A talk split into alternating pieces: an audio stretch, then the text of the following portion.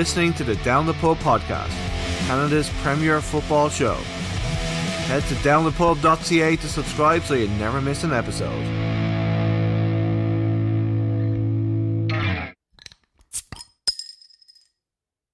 Welcome to this special episode of the Down the Pub podcast.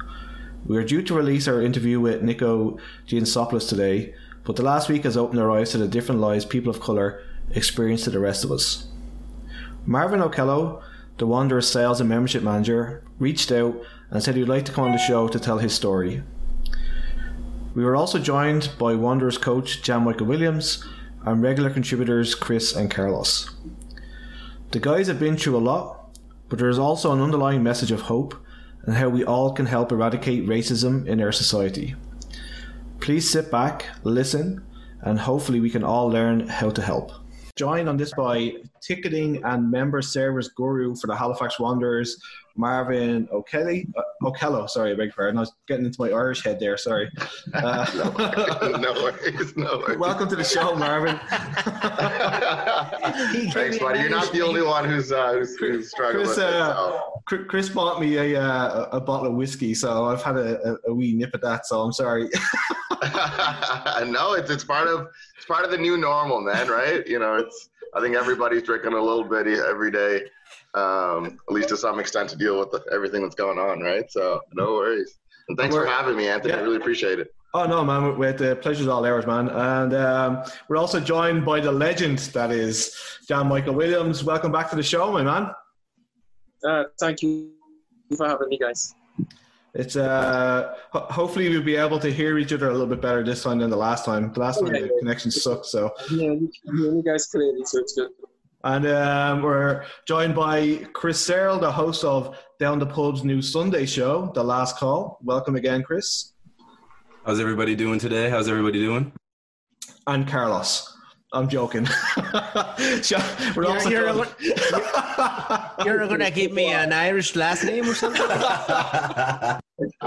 we're, we're joined excited, bro. We're joined by Carlos O. Benitez. Uh,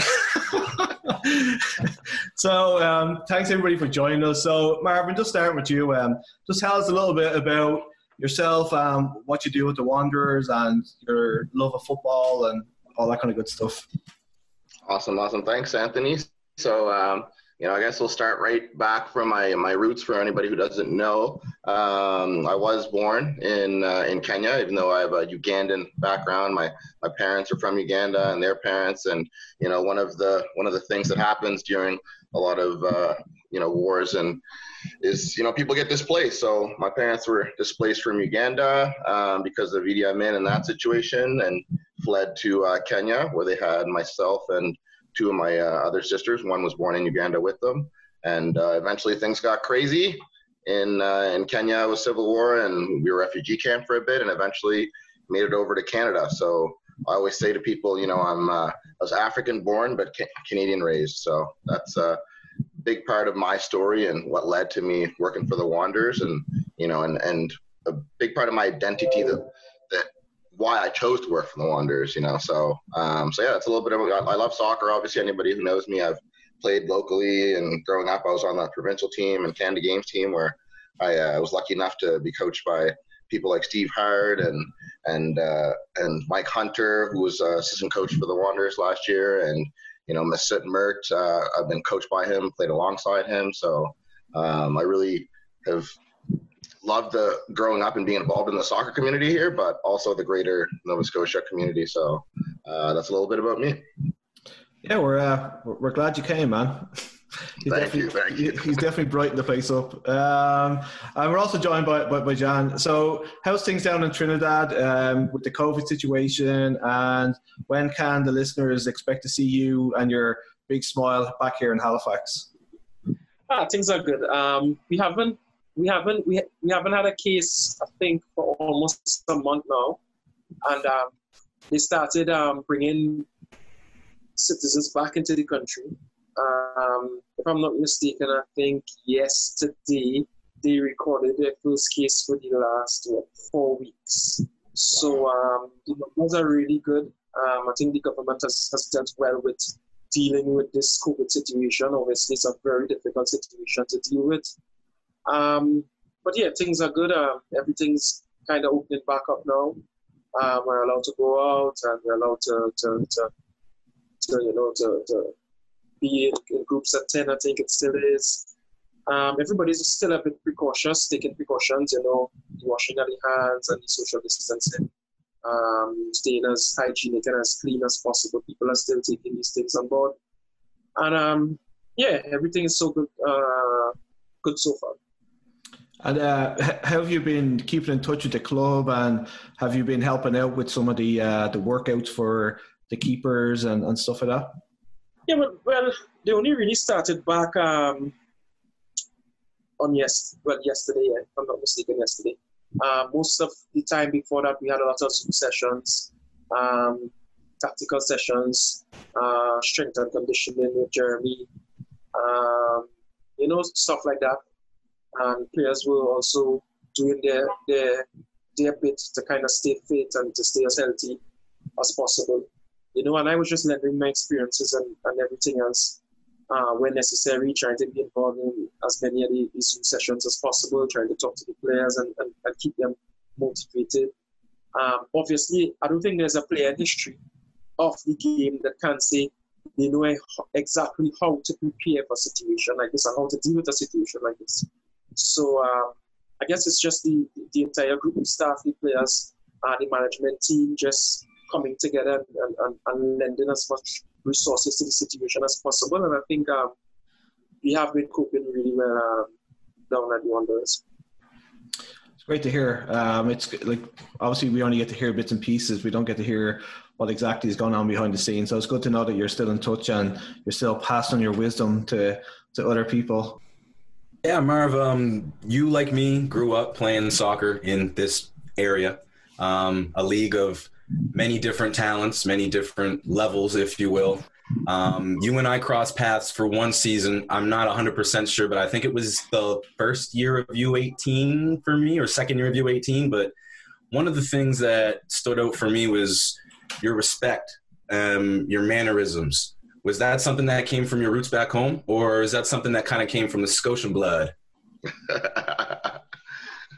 Thanks, man. Thanks. Um, I'd like to think that I always uh, carried myself from respect from a young age. So I, I got to give that credit to mom and dad and uh, and the and the culture that I grew up around and in. Um, you know, we were always taught to to you know treat others the way you want to be treated, as as you know. I hope most people are around the world. So it's not necessarily that we're the only people that do that, but we really we really own that, you know, from even the the words we choose to use for for our elders when speaking to them versus uh, versus our peers who are who are our age, who are you know also children or teens, whatever you know age we're in at the time. So I uh, I got to give that to to mom and dad who you know made sure that me and my sisters were really very well-rounded individuals and respectful of um, other people, regardless of where we were geographically. So, uh, so mostly to, to mom and dad for that one for sure. And uh, to follow that, that's one of mom's stories she remembered from watching me play against you was there was one time the ball went out for a throw in and uh, one of the parents threw you the ball and you said thank you. And little things like that stand out because in the heat of competition, manners and respect sometimes just goes out the window. And when my mom met you, I guess last year, um, how many years after we played against each other over a decade, she still remembered that little bit of professionalism. Um, going into applying for this job, I know you're a hell of a player, so your heart might have been on the field to actually put that Wanderers jersey on. But um, talk about the process of getting involved in the club and um, how your playing experience may have uh, helped you with that, I suppose. Yeah, yeah, no, it's it's it's a really funny story actually. You know, I think people think that it was very clear that right from the get go that they wanted me to be, you know, involved in ticket sales or whatever in that capacity. But really, it was a lot. It was a lot of luck and just fate, I guess uh, I'll call it, because um, at the time, I just Jamie McGinnis was one of the first people, obviously hired by the club, and uh, and what he he did is he asked me to go for that launch that was at the convention center just to kind of juggle a ball because of my other experience with kids. Uh, I kind of coached around the community and been known as somebody who not only is involved in the soccer community, but you know really loves children and is involved in that as well. So um, we had that big, you know, Velcro soccer wall. I don't know if you saw the videos or anything. Yeah. So I was just, you know, juggling around and just keeping the kids entertained. And uh, and after that, you know, I told them that I was really interested in any capacity because at the time I was working for uh, Mahone Big Quality Footwear, which is, you know, a bunch of shoe stores locally here. Um, so it was it was a good opportunity for me because I was honestly just getting to the end of that that uh, that retail world, and and I really was I was hungry for more and something you know working for a club and something that I could feel more value and feel like I was giving back to a greater community, and and Wanderers was just perfect timing really for that, and so I started off as just a brand ambassador. Uh, just working the first few games, like the, against the Dusseldorf, and Yep. just putting myself, uh, making myself available in any way I could help. And eventually, the, they asked me to be involved in, you know, calling people to for season tickets uh, once people had placed deposits. And it's something that I own very quickly because of what you just mentioned. You know, I'm very involved in the soccer community, Yep. um, but I'm also involved in a lot of other sports. I played basketball, volleyball, badminton, ping pong. I think um, pretty much the only sport I didn't play is hockey because also my background. We don't have too much ice in Kenya, so uh, that one's a bit obvious. But but yeah, so eventually there came time for myself. I was like, you know, I'm making myself available for a lot of these shifts, but is it something that I just want to, you know, remove myself from the retail world completely and just go all in? And and uh, and I gave I gave Derek and Jamie that notice that I was there if they wanted me in a full time capacity, and and I was lucky enough that uh, that it just the ticket sales kind of roll and just kind of fell into place, and they offered it to me, and and from there, you know, uh, the rest is history, as they say. How's the recovery going, brother? Because I know there's a few people who are curious because you've had a couple of setbacks, but I'm wondering if the not doing anything over the last couple of months has kind of helped you out a bit.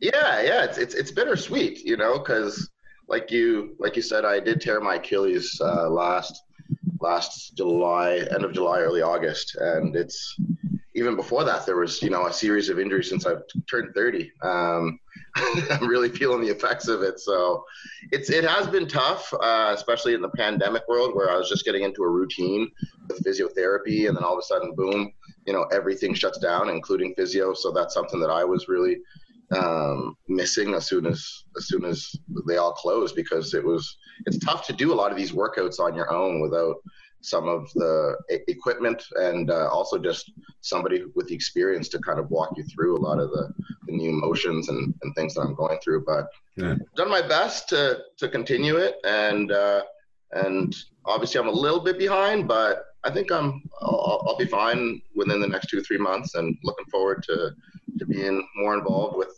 with uh, with the soccer side of things at some point. Wait till you hit 40. You get it's, down, it's downhill from here, bud. That's what they say. What they say.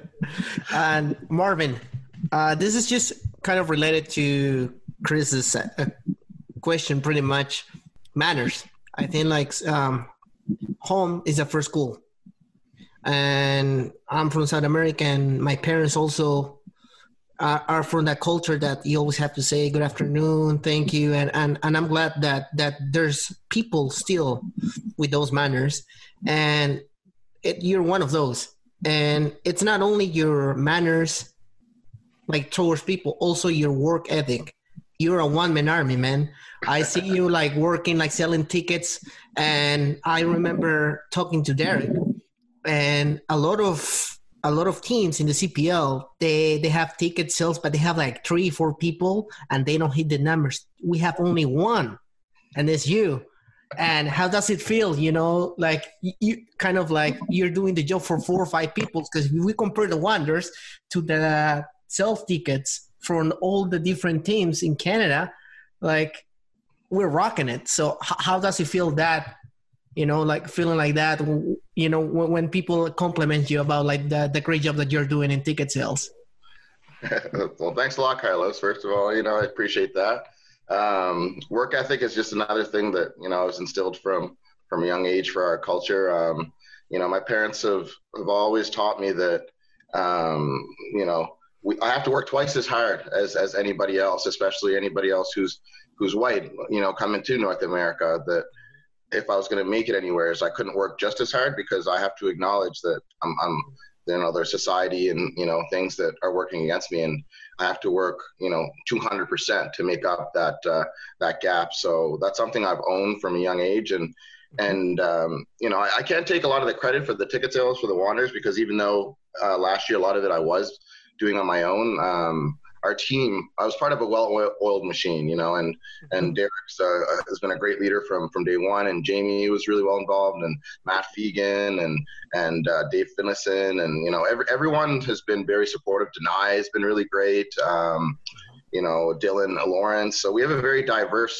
uh, you know, office, and also full of other people who are just as passionate as I am. And uh, I think Derek really did a good job of that when he mm-hmm. recruited mm-hmm. each and every one of us for our positions. He got a passionate group of guys. So it's not like we look at it like 40 hours a week is, is what we need to put in. It's like the, there's no number because um, we want this to be successful. We want to this to continue for many years and mm-hmm. create a foundation that you know we can build upon. So so I appreciate you recognizing my work ethic, but it's definitely you know I'm part of a greater um, organization of people who share that passion and that drive and mm-hmm. and uh, and I, I I'm pumped that we got the numbers we got last year, but I'm not I'm not satisfied. You know, we were looking to push even more this year and grow mm-hmm. on that. And uh, pandemic is is a new challenge that we're facing.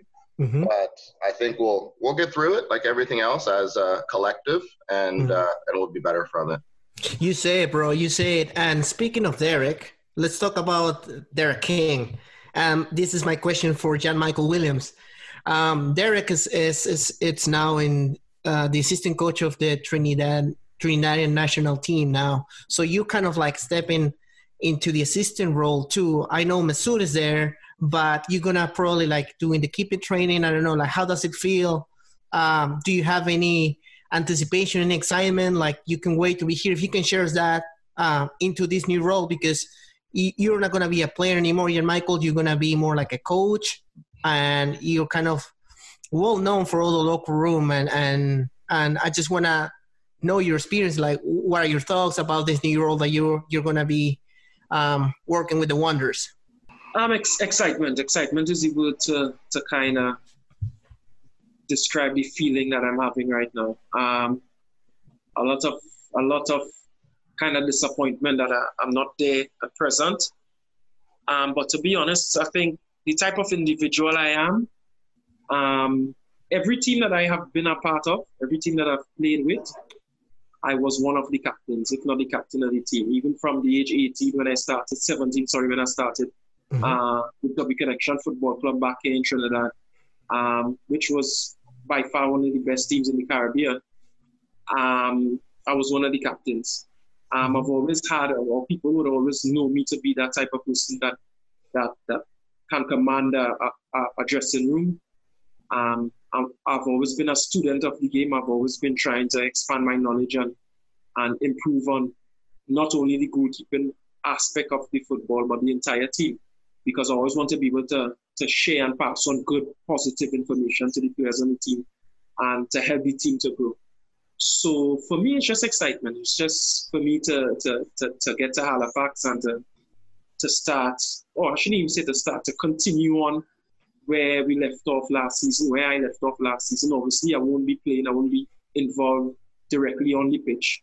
But um, I think I have a lot of good information to share, um, a lot of positive things to share, not only uh, to Christian and um, the other goalkeeper, Jason, but to the entire group. So for me, it's just excitement. I'm just really excited and and I'm hoping the, the season could really kick off and we could we could kind of take it up a notch and build from what we what we were able to achieve last season. That's great. And, and following that question though, now, um, being um, you were a player from that 2019 roster. Now in 2020, you are stepping up in a different role. Do you mm-hmm. think that knowing all the players not not knowing all because we got a new squad now, but uh, we have the core of, of, of last year's roster. Do you think that gives you an advantage? Uh, how do you feel about uh, about it? Like because you know, like you know, your teammates they were ex you they were your teammates before, and now you're gonna coach them. Like, do you think that that gives you perhaps an extra step ahead? So the message goes straight to the player about how, how any technique, how you wanted to play in the local room, etc. Exactly. Um, yeah, I, it definitely does give me an advantage. I think um, although I will, I was like playing with them last season. A lot of the, a lot of the players, if not all, saw me as almost like a, a big brother. You know, um, I think they, they kind of looked up to me, especially at times when situations got hard um, on and off the field, to, mm-hmm. to always come forward and give positive and good information. Um, so this season now is no different. Um, obviously, there's, there's there, there are new players. Mm-hmm. There are people I'm not familiar with. But that is part and parcel of, of professional football. You leave mm-hmm. one team, you go to another team, you have to pick up, you have to, to try to understand uh, mm-hmm. in that regard your teammates. And as a coach, you have to try and understand your players as quickly as possible.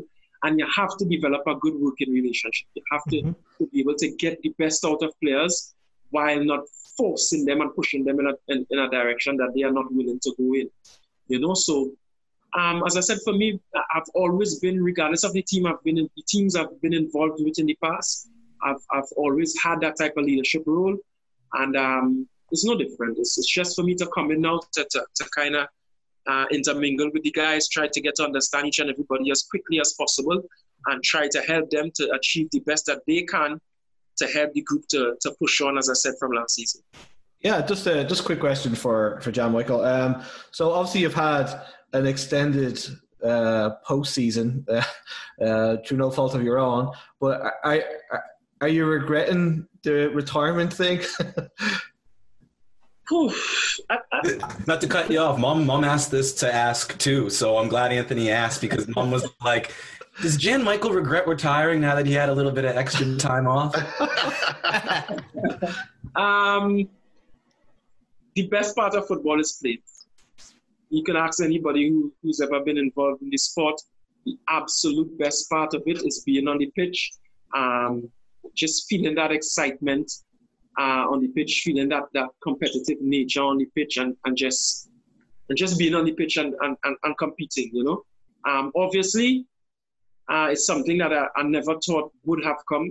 Um, I always wanted to play and go on, maybe into my late forties, play football, but um, I think the opportunity to, to, to really get into the coaching aspect of it and to prolong my career in the sport came up at, at Halifax. And I, and I accepted it uh, with open arms, not only because of uh, the good group of players, not only because of the, the, the gem that you all have in our coach, which is Stephen Hart, um, but just simply because of the city, simply because of the fan base, the support. I think Halifax, and I've, I've, said it before, and I'll continue to say, I see Halifax now as my second home. Um, I've been to every continent. I've been to almost 200 countries on the planet, and by far, like I think, and this is not me on no formal advertisement at all, advertisement at all. I, think Canada is the best, and I think Halifax is, is is one of, if not one of the best, if not the best place I've been to in my travels. I really like it there. I like um, the, the, the vibe and the spirit of the people in the community. I like um, the passion that you guys have for the football. Um, you were talking before about uh, Marvin's job in ticket sales. I'll tell you what, his job is easy. The hardest part of his job is to, to, to, to be able to tell the fans there are no more tickets for today's game. Yeah, because exactly, exactly. I'm trying to talk you out of a job here, Marv. He's right in a lot of ways, though, man. That was, you know, that was one of the easier things we had with Halifax, with people just jumping for tickets. You know? it's for me the, the, the best place, and, and, and I really like it there. And as I said, the opportunity came up to, to, to help Stephen and to help the Halifax Wanderers and to help the city become uh, the sporting capital or the football capital of, of, of, of Canada. And I, and I said it at the beginning of the season, I said it during the season, and I'll say it now.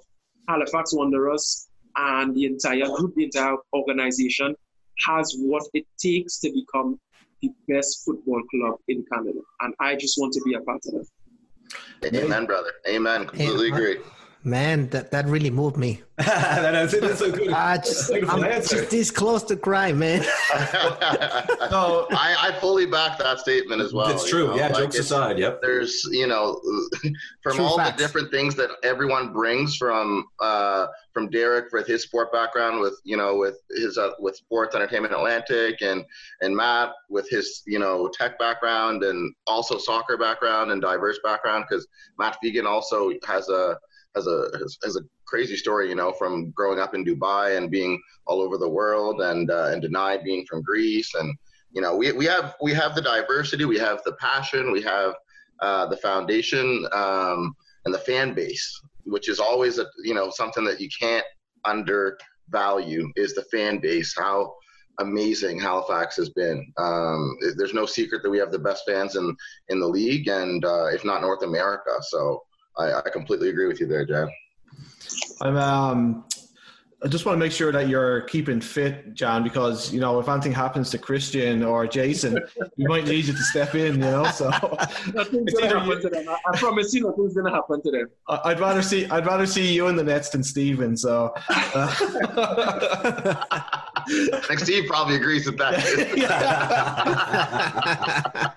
That's great. so um, t- just moving on to like the, the next little part of the show. Um, like I moved here from Ireland, and of course I've had the drunken Irish jabs at me and the famine jokes and all that kind of stuff. But obviously, what you guys go through on a daily basis is something that I'll never understand.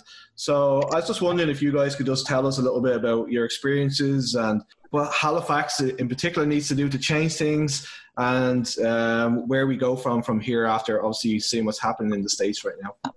Yeah, um, I mean, obviously, this is as uh, as as me and Jan. It, there's no other way of saying it than we're black, you know. So we we really feel what's going on with uh, what happened with George Floyd, and you know, really feel for his family and and and everyone involved in that community. But um, we're really glad. I think I speak for both of us when I say we're really glad that the conversation is now being had. You know, the the means was unfortunate for how we started the conversation, but it's great to see the the reaction globally for you know from sports, from uh, businesses, from you know both white, Asian, Hispanic, everyone is is reacting and having the greater dialogue, which which is a which is a first step, you know, and and I'm really it's it's tough because we all feel all these different emotions on a daily basis from anyone who watched that video. It was it was a tough watch, you know, but it really made you dig deep and and think about what you made how you feel and you know and and why that happened. So you know, locally there's there's things that have already started. You know, there's people who are starting a petition about the body cameras um, against the you know for the police to hold everyone accountable, and that's that's one thing that I think everywhere should be doing. You know, and and uh, it's one that a lot of people I find think that once you have zero cases or you know they're- don't record anything, they don't catch anything, it's like okay, well you know, we need to scrap that funding. Like, not, it's not money well spent. But I'm very of the opposite because the goal is to have zero cases caught on camera because of the fact that they're they they feel you know the responsibility of the camera being on and and if we can get to a place where you know there is zero cases everywhere in the world and and starting with just you know with Halifax here um, th- that that is the goal and we continue it for another year. Let's make zero cases and another year of zero cases. So I, it, that's where I really struggle because people stop programs because we get to zero cases, but really that's the end goal and uh, the ultimate success of, of a campaign is that you don't have anything happen. It, it should be so normal that that's the progression and, and, you know, there's, there's societal things that we need to change like that. Um, if, if we're ever going to get to, to a solution. So. I don't know what to. I don't know where to start. Um, I think the reality for me is that what Black people go through on a daily basis, some people may never really truly understand. Marvin said something earlier on, and it, it, it, it's, it, it's just resonating in my head because he would have gotten the message from his parents um, that as a black person, you have to work, you have to give 200%, you have to work twice as hard because the way society and the world is set up. And I think the reality of that is all black parents tell their children the same thing. Um, I would have heard that from my mom and dad growing up, and I tell my daughter that, and she's nine years old. And that's just the reality of, of what we face on a daily basis. It's almost become the norm now. It's almost become a normal thing, um, which is sad to say, but we have almost gotten accustomed to racism. I don't know if you would kind of agree with me to an extent, Marvin, because there are some things we kind of, as black people, turn a blind eye to. You know, okay, that was a bit racist, but we, let it slide, and we only focus on the bigger issues. So it's tragic to see the situation with George Floyd, um, that he had to die for this to come about. But I've seen several videos after this fact where black people, they, they weren't murdered, but they would have gone through things that, for me, as a black person, it's almost a normal thing. It's, it's, it's the norm.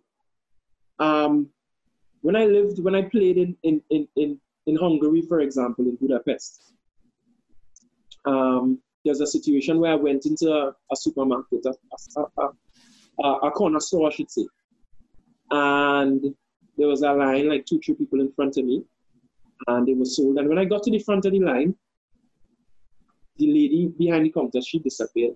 And like two, three minutes passed, four, five minutes passed, six minutes passed. Um, and then this young guy came out, and I was like, um, what's up? And, he was just looking me dead in the eye. And I was like, what's the problem? And he's like, oh, we, we don't sell you, you kind here. What? And for me, I was this was this was 10 years ago. I was almost in shock. I was like, what?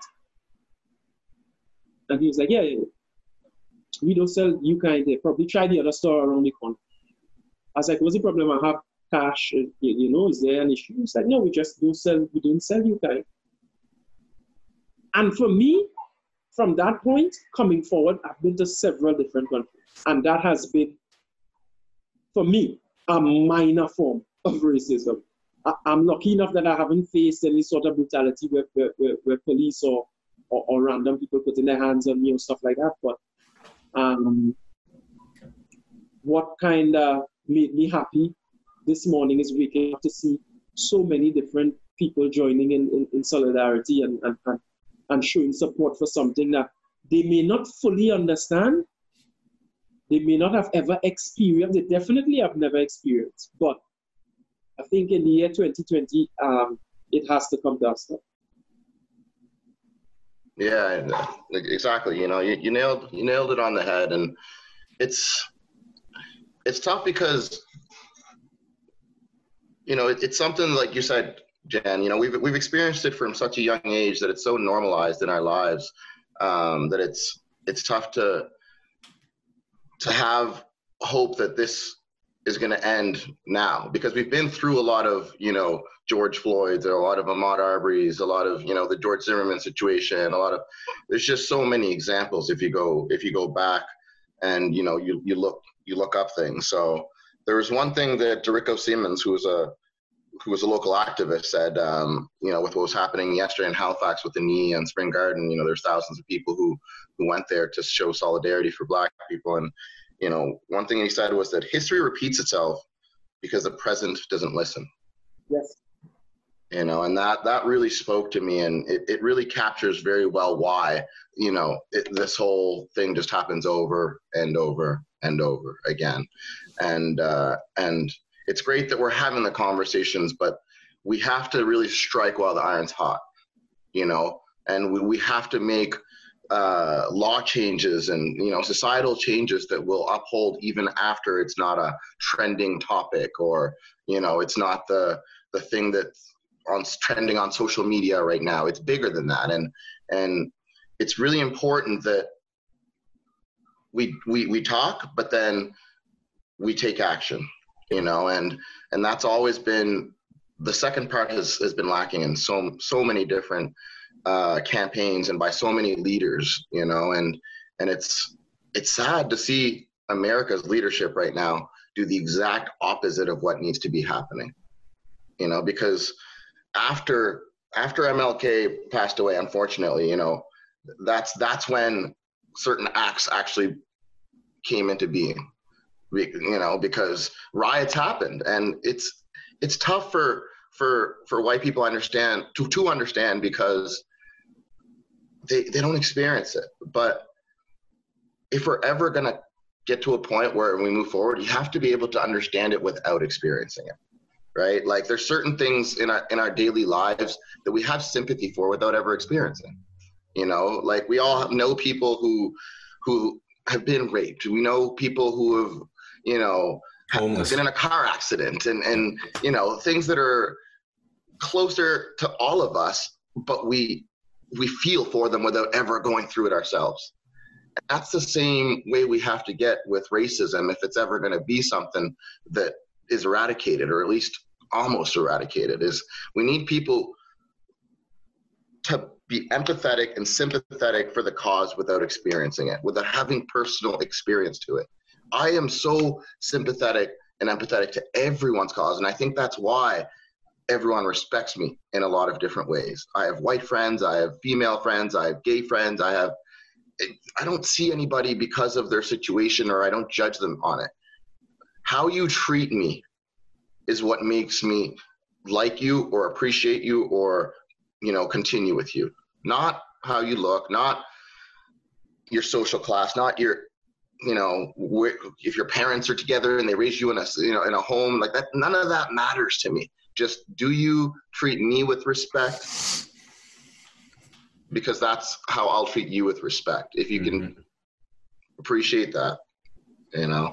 Yeah so, that's um, honestly like since this whole covid thing started like to take it outside of that box just briefly that's kind of become my whole um, daily mission when it comes to interacting with people is how are they treating me you know? I, i've been personally um, very susceptible to negative energy and kind of try to build from it to make positive energy. And I realized over the last few months with the coronavirus, it's just no, there's no sense, there's no point.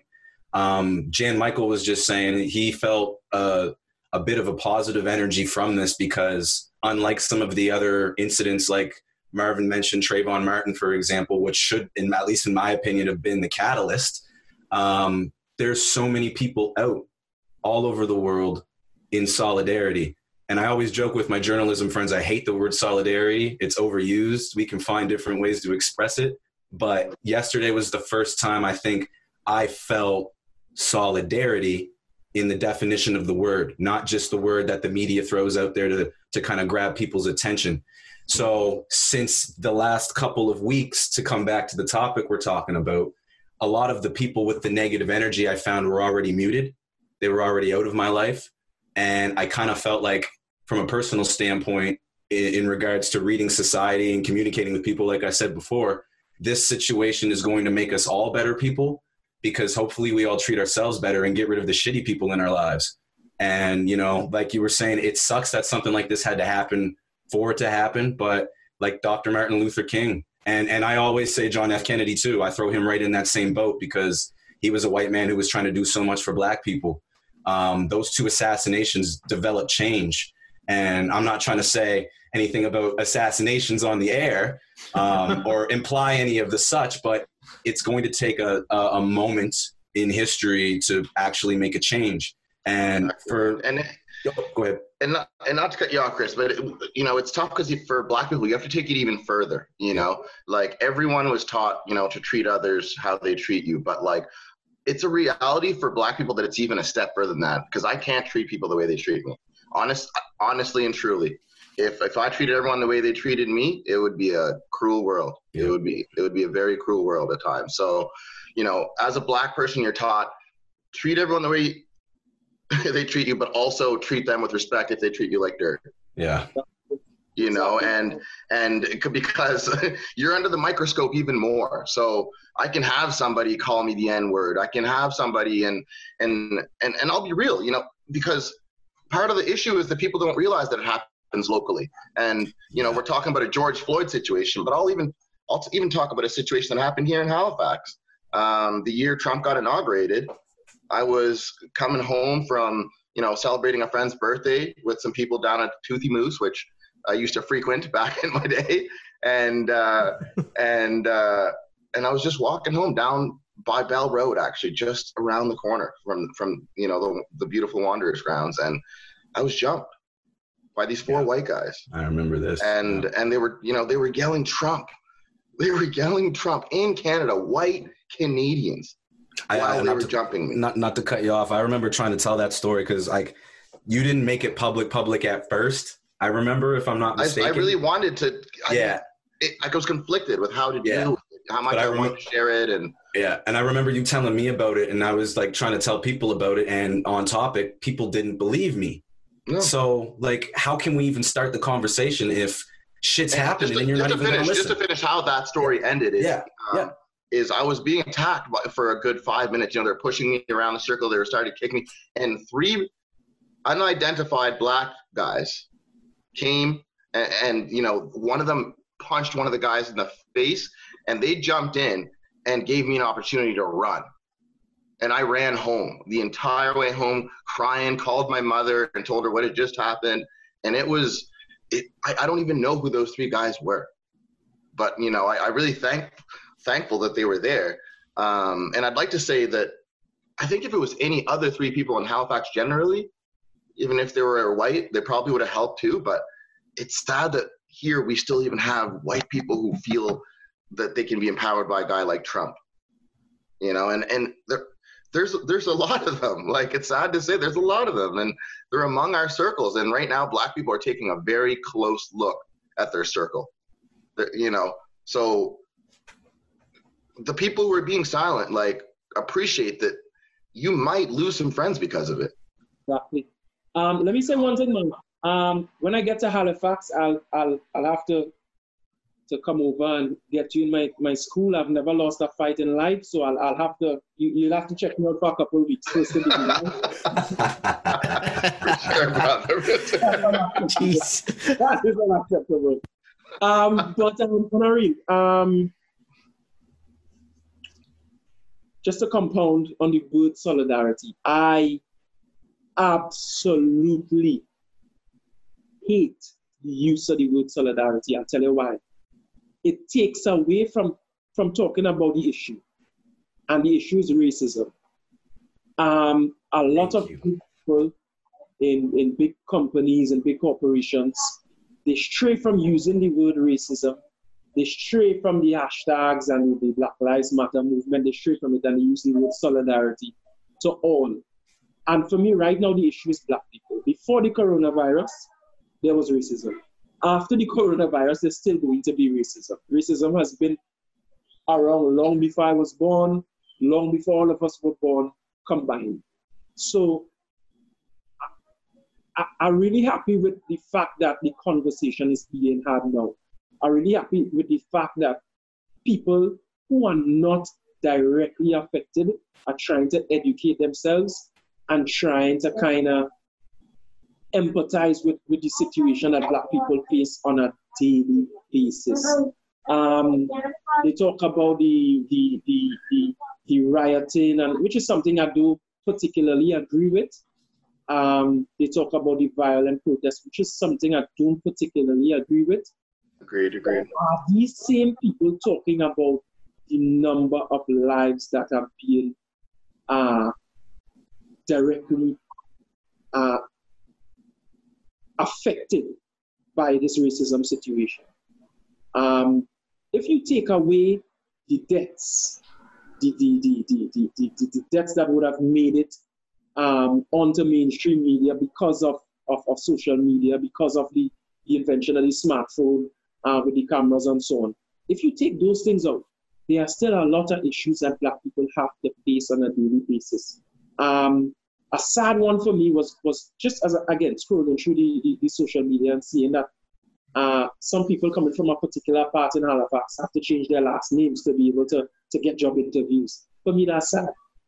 Um, and what's sad about it is for me, Halifax is the best place on the planet. One of the reasons for that for me is because I have not ever seen a form of racism since I've been to Halifax. Thank goodness, because um, I've only been there for a year, and maybe there is, maybe there is, but I have never seen any type of form uh, or form of racism since I've been there, which is something that kind of draws me even more towards towards Halifax. And if there are issues within Halifax that that that, that need to be addressed, I think not only it is important and responsible for the people directly affected to deal with these issues, but also it is important for the people that are not directly affected to deal with affected to deal with these issues. Because uh, again, going back to the word solidarity, there are many issues that we, we, we, we have to deal with and we have to stand up to.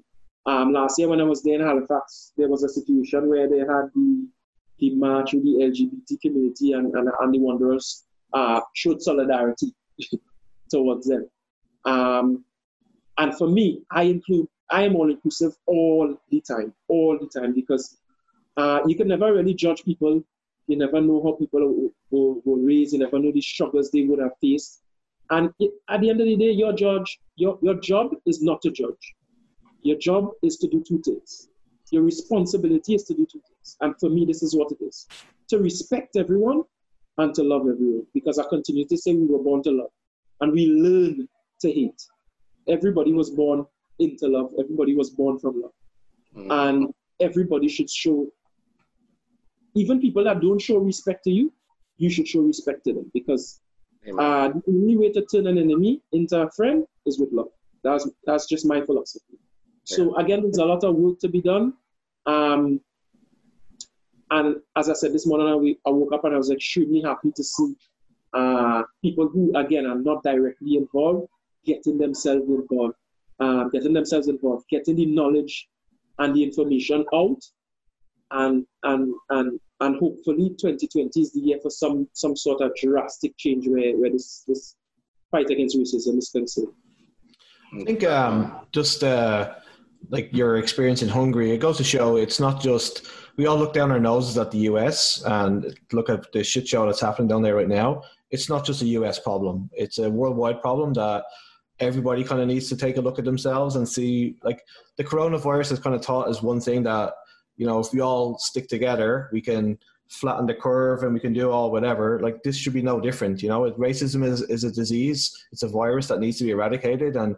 Um, I, I think this has definitely shown um, that, that like if we do come together, we can bring some change about. Um, definitely, definitely. And just before we move on to the next point, you know, I want to elaborate on what Jan said there. You know, and he, he mentioned that he had it's something that he's had to even teach his daughter and prepare her for.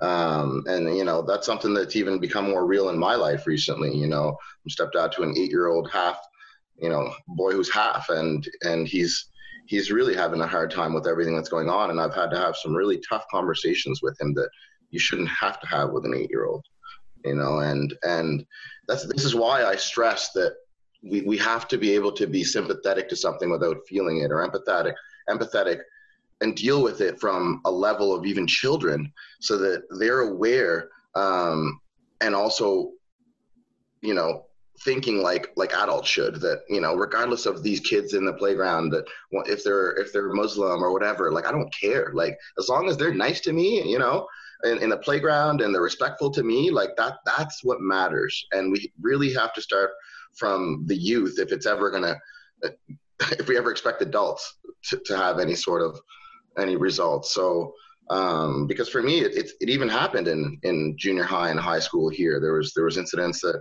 you know pe- people who I thought were even maybe not even my friends, but acquaintances. You know, people who at least I thought fundamentally liked and respected who I was.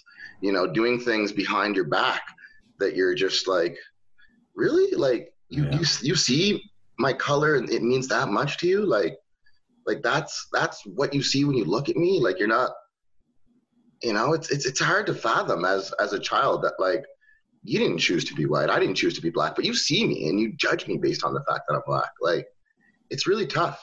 And, uh, and we got to have those tough conversations with the kids. Um, it's not just up to black parents. It's, it's honestly, it's, it's right now, it's really important that white parents have those conversations with children and, and prepare them for, for the world that black kids are living in, but also their part as a white kid to make the kids in the playground and that one kid who's feeling alone and you know be inclusive like like jan used and and um, I agree with what he said with the word solidarity. And there's there's a lot of things that you know we can be micro we can micromanage with this whole campaign and other awareness. I, I try not to focus on the on the details of the words people are using, um, how they're, they're choosing to support.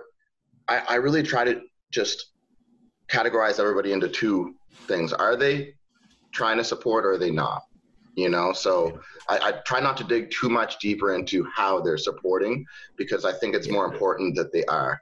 And, you know, there's a lot of friends who have reached out and said, I don't know what to do or what to say, but just know yeah. that I support you and I'm not racist. And, you know, I think you would know that, but if you need to hear it mm-hmm. and me for vocalize it, you know, I'm, I'm there for you. I'm there with you and always will be. And, and, you know, that's, that's a good start, guys. You know, don't don't be silent. Tell your black friends that I'm there. You know, acknowledge the elephant in the room and and just show support. And I agree that solidarity is not the way necessarily, um, but as, as long as you're showing some sort of support to your black community, it's better than than, than not. So, and I I agree with what you said, and you guys mentioned here that you know you teach little kids about it, but you go to schools, kindergarten, they're teaching the kids, but it should be raised at home because you send your kids to kindergarten to school and the professor the teacher teach them like you know what we're all equal and blah blah blah. But the kids will get it in the classroom but what about at home you know? They forget and I, I agree what you said there that it should be embraced by the parents because you know, to complement what they teach in school because, you know, it's not difficult to talk to your kids about it because at the end, kids are mean. And that thing, it's since they're little, like they, they, they play together with different races and kids are mean.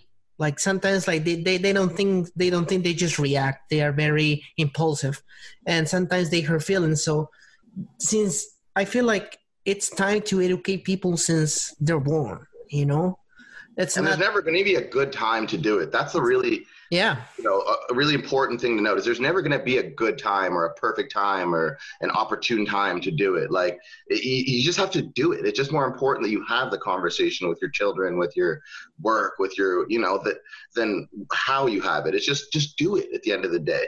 And uh and and one thing that i'm really I, I have to acknowledge is the Wanderers as a whole have been really great throughout this whole uh, this whole thing. You know, I, I, sent out a message to to the team, and you know, um, saying that we need to say something to do something to make sure that everyone knows that um, the mm-hmm. greater Wanderers community is, you know, we st- we stand together, and and the reception was amazing from Derek, from everybody in the office was a yes immediately we have to and and and and that is something that really warms my heart you know because this isn't just a job to me working for the wanderers. It's it's something that i really love and and and i think everyone realizes that.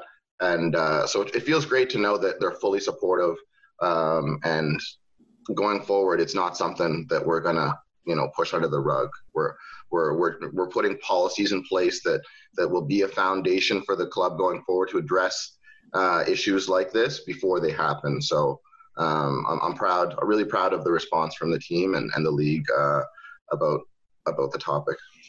Um, we've never had anything in Halifax as cultural, multicultural as the Wanderers. Um, like when the, with the Mooseheads, you'll get the odd kid from Europe that comes over and you get to know their culture a little bit. But the Wanderers was not to use the term culture shock, but it kind of was. Um, you know, Jan Michael, yourself, you and all the boys coming up from the Trinidad, we got that flavor that that culture down there, and we had a couple of guys from even Southern America, and we had some fellas from Europe, and having Kodai come over from Japan, like it, there was just. It, it was a melting pot to use that term. And it was a beautiful thing. And i think it was something that halifax has never had. And to see halifax embrace it the way it did um, gives me hope on the topic that we're talking about that like things like the wanderers will break down those walls. And like carlos was just saying kids so many kids at those games were inspired. And so many of those kids their heroes were bona were jan michael were iida were guti. They weren't white guys. They weren't canadian guys. They were these guys from all over the world, and even some of the Canadian guys have backgrounds that aren't Canadian. It's the, the Wanderers play an important role, and like you said, Marvin, their their immediate response to this I thought was fantastic. But I think from the very beginning, the club has played an important part in Halifax moving on to that next step of cultural acceptance. Together from the ways. Yeah, Exactly, exactly. You know, it, it's our identity, and it's it's great that we're owning the the fact that our differences do make us better and stronger. So, So just, just, the, just, just the last like little topic I, I wanted to just go over. Like obviously, uh, I don't know if you saw like Lewis Hamilton come out yesterday and said he was disappointed that some of the Formula One drivers hadn't come out in support of him because he's pretty much the only person of color in that sport. And um, we've had incidents in, in football games with bananas being thrown at players and all that kind of shitty stuff. As a, as a as a whole, what do you guys think that sport needs to do better to uh, to stop this kind of hatred that comes uh, at, at sporting events? Um, yeah, there you go. to me, just just my observation, the two things that would have had the greatest effect so far in my lifetime on this on this racism situation, sport and music.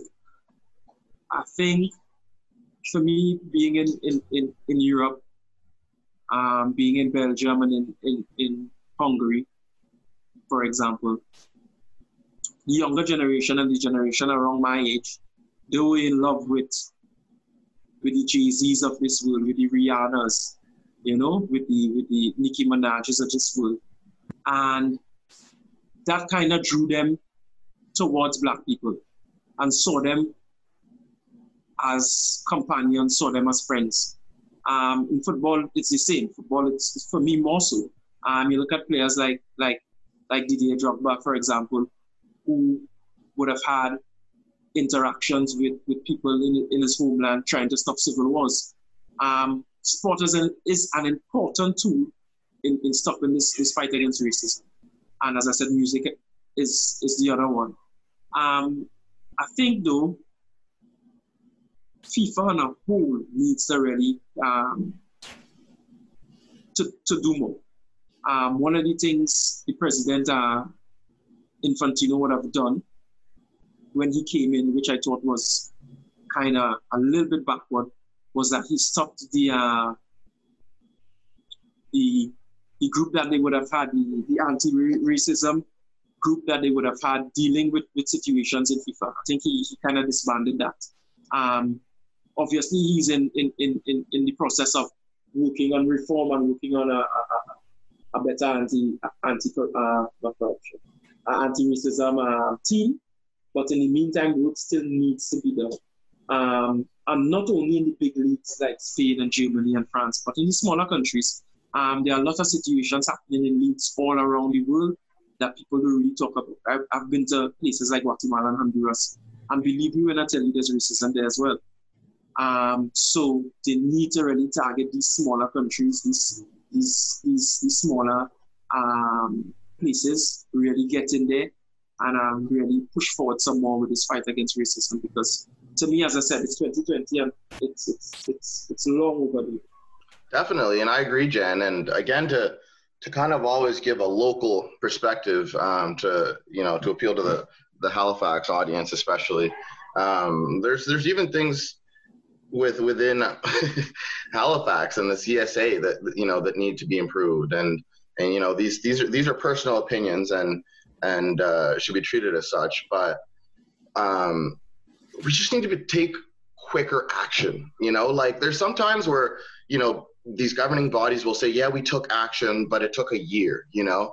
And I, I personally had an experience like that within, you know, playing soccer here that, you know, I went to club nationals in, in Cape Breton. And uh, when we were playing against one of the Ontario teams during the game, one of the, one of the kids dropped an N-bomb in my direction and it was heard by a few different people. Um, and, and we end up having a hearing about it uh, the next day. So in that sense, they, acted quickly, quote unquote. But mm. even, believe me when I say this, this was the most shocking thing to me when I walked into that uh, that meeting. Um, the, the club that we were playing against, I'm not I'm not going to say because I don't want to I don't want to make this about that, but the person who was sitting in the chair that was holding the hearing when I walked into the room was wearing a logo the same as the club that uh, of the person who had the incident. How can you be unbiased if you rep, if you represent that same club? They couldn't have chose anybody else to have the conversation. Like I, I felt like you know walking into a room um, to talk to Trump about how we need to address racism. Like I said, do you want to talk about systematic? I want to talk about systems, right? Like, Yep. and I'm not saying this man was Trump by any means, but I'm saying that he's not the best person to represent and discuss this topic at hand.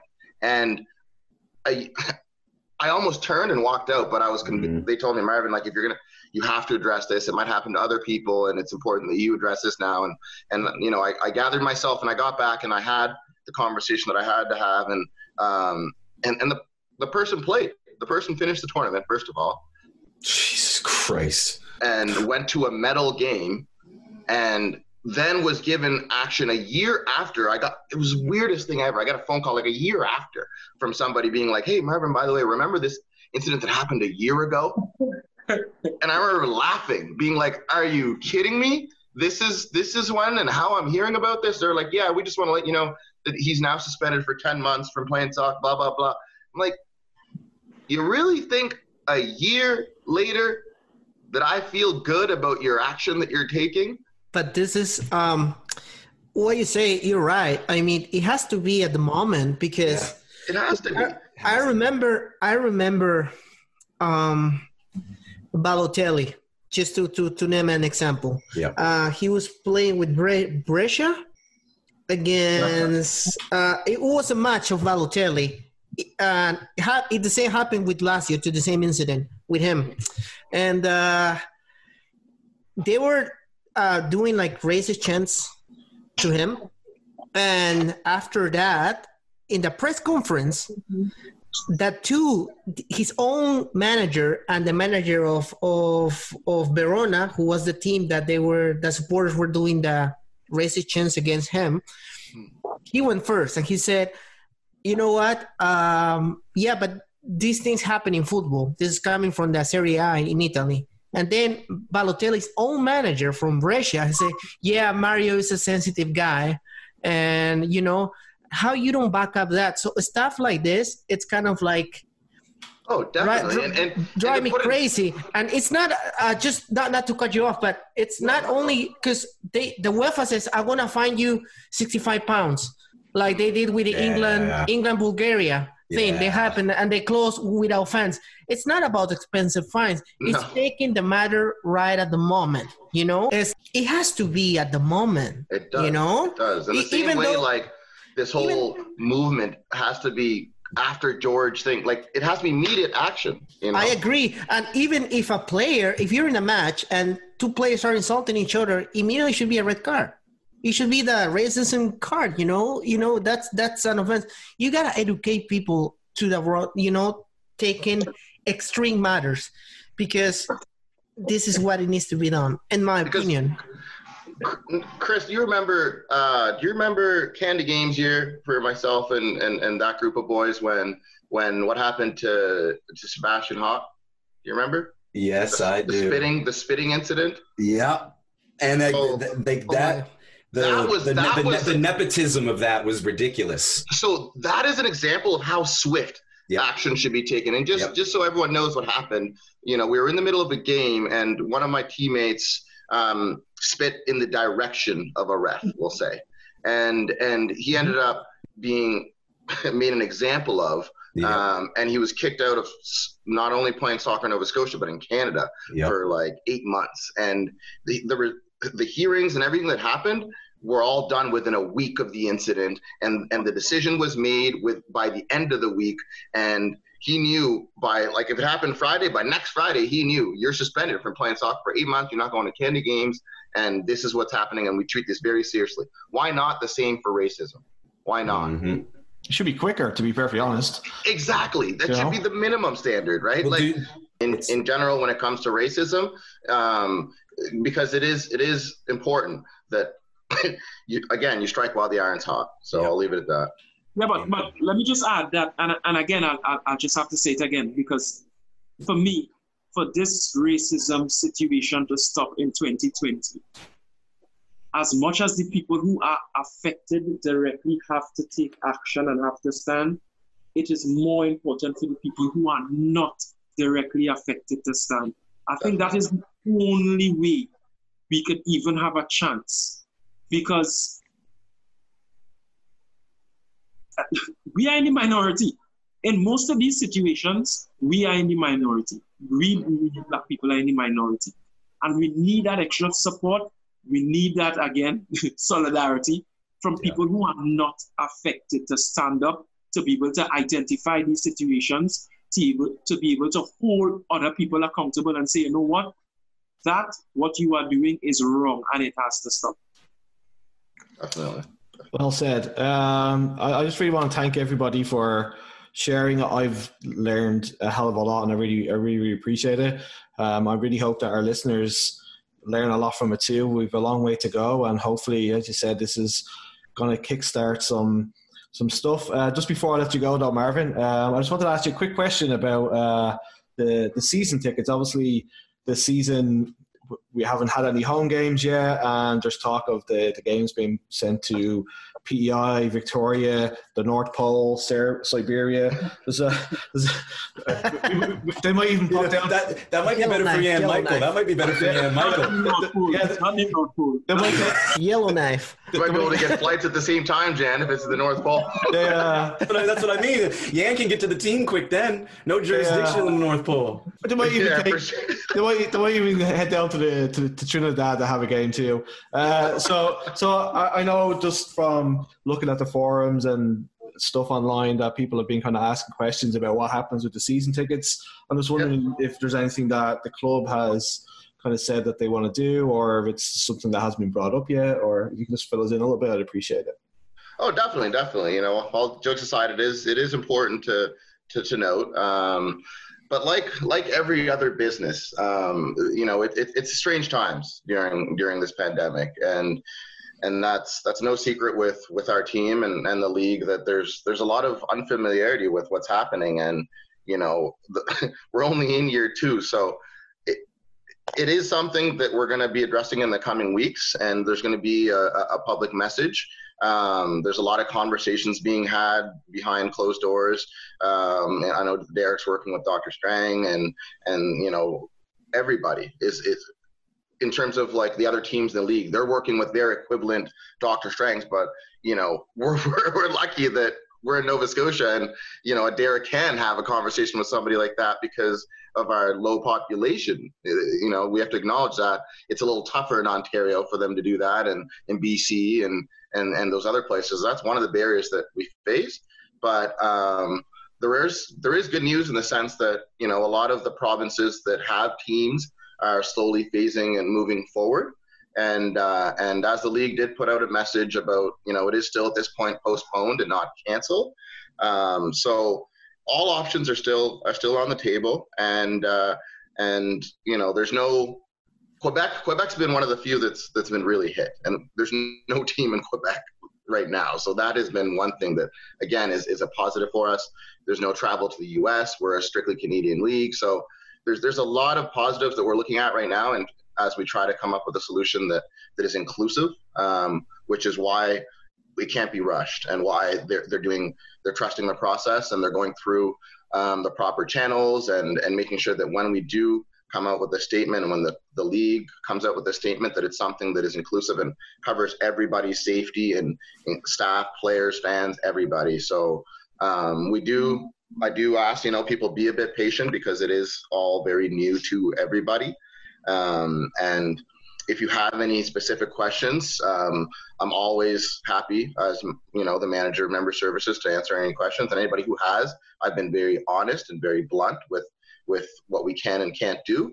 Um, so if there are people who, who are in that boat, feel free to shoot shoot us an email, be it in the info or to me specifically, um, and we'll take care of you. It's just just be very very understanding that you know this is all new to, to, to everybody and we're all being affected. So So don't have unrealistic expect- expectations at the same time.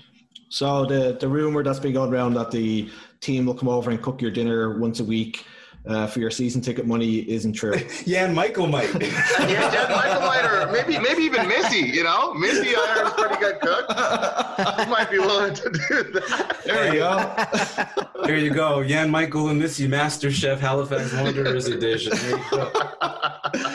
So yeah, Michael. uh, actually, before we cut, real quick, um, I was actually a question I wanted to ask you in regards to now that you're retired. Um, a lot of guys find it a hard time keeping physically fit and keep eating healthy and stuff like that. that kind of change their lifestyle. This is just off the record. You don't even have to keep this, Anthony. Um, but what have you been doing to just kind of stay in your your I guess career mental state and physical state while still trying to enjoy your your freedom, if you will. That's a, that's a good question. Um, so in 2007, 2008 season domestically, I was playing back in Trinidad um, with WD Connection, and I was awarded to be the best player of the season and also the goalkeeper of the year in the league. Um, today, that's still I'm still the only goalkeeper that has won that award or won the both awards in the same year. Um, and I won one of the prizes I won was a Bowflex. Funny enough, a Bowflex has that like time guarantee. Um, and the first time I used it was around March 20, 25th or 26th, and I, I, I've used it basically almost every day since then. Um, I, I, I love to work out, um, regardless if it's late at night or early morning. I, I think it, with, without anything to do at this point, um, I just I just work out all the time. To be honest, so I kind of set up like a home gym in the back with with um, um, with the Bowflex and some other gym equipment that I have. Um, I try to get the people in, in, in proximity, my daughter and, and, and my wife involved in working out as well. And yeah, I just I just work out as, as, as much as possible. And I kind of ask her to, to try to cook as healthy as possible. If you come from the Caribbean, you know one of the best things from the Caribbean is the food. Um, and I cannot stop eating at this point. So I think after this, I'm, I'm, I'm gonna work out and take a ride on the on the on the spin bike. So yeah, What just about- work out as comfortable and um, just try your best to stay away from all the the the goodies. unhealthy food. what about the rum? Whoa, well that's an entirely different concept. there's, no, there's no calories in rum. If you drink it with no pop, I'm drinking rum and Red Bull. that uh, she actually complains sometimes because from the time it goes to Thursday, Friday, I'm uh, straight to Sunday. That's me. But like during the week, like now I'm just relaxing, not having anything. But from the time it gets to Tuesday and, and to Friday, yes. so so you're telling that your, your cheat days are the are the weekends, so that's when you have your rum. But sometimes the weekend starts early. If I feel if I feel out of it on a Tuesday, um, uh, my weekend starts on a Tuesday. He's, he's on that new Trudeau four day four day week plan. Regardless, though, Yan man, it's it's it's good to hear you're enjoying yourself, brother. Um, and I know you've heard it from so many people. We appreciate the year that you gave us, man. Um, and you know, it it must have been hard to say goodbye, but we're glad that you're coming back because I'd say most people would have loved to have you back. As much as we love Christian, what better goalkeeping tandem in the world? In all honesty, I don't care what anybody says. You boys could compete. Yeah. I think I think with, with Christian and I, I, as, as many people as I talk to, I, I have to say this: this guy is exceptional. From the first day that I saw him, his his work, his work ethic, his attitude towards training and towards learning, and he was one of the, the, the big parts of me coming back into the setup. Um, I just want to pass every little bit of information and experience that I have on him because I'm telling you, he's destined for something, um, something big. Yeah, biggest biggest save I've had against in my career was Christian robbed me on Eastlink. I don't know if you saw that one, Chris. It was ridiculous. No, I think I missed that one because if I saw Yeah. that, I might have had to get you a couple times.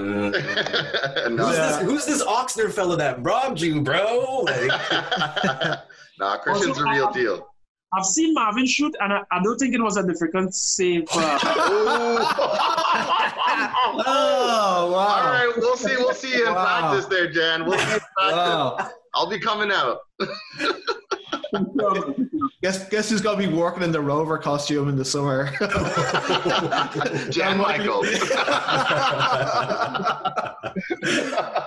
so I, I really want to thank everybody for hanging out. It's been it's been a lot of fun for the first part. The second part was was really informative, and I really appreciate you guys like uh, telling your stories and stuff like that. It's been great, and um, as I said, hopefully people learn from it, and everybody will just get that little bit better.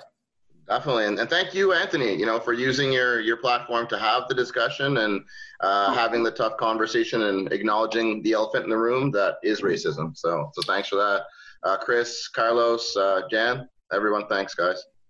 Thank you Oh, guys again. I must say thanks for the for the platform, thanks for the opportunity. And as much as you guys may not be part of the problem, you can definitely be part of the solution. Amen. Amen. She's right. She's, she's, Great way, she's- great way to wrap it up. You've been listening to the Down the Pub podcast. I want to thank our guests, Marvin O'Kello and Jan Michael Williams, and also our regulars, Chris and Carlos. Thanks to Nico for being so understanding. That episode will be available on Friday. Stay safe and be kind to everyone, as you never know who might need that act of kindness. Until next time, cheers. You've been listening to the Down the Pub podcast, recorded in Halifax, Nova Scotia. Head to downthepub.ca to subscribe so you never miss an episode. Until next time, cheers.